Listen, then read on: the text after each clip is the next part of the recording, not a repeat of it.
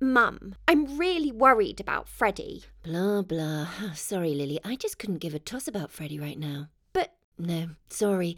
All I can think about is how to get Alistair to move in with us, what? He's your sister's ex husband. which means he likes women that look like her. And he'll be an excellent father figure for Freddie. You just said you didn't give a toss about Freddie. Well, Shula says Alistair's a really good dad, even if he isn't great in bed.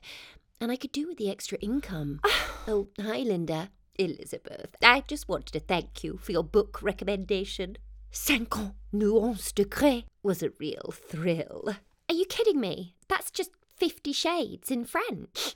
Eh, but far more challenging and plus erotique. Hmm, Shula gave Alistair a copy for Christmas, but the riding crop stuff confused him. Uh, hi. Oh, hi, Ruth. You haven't seen Alistair around, have you? Yeah, I have. He's just given my heifer a good going over. Has he now? Oh, hi, Olwyn. What are you up to?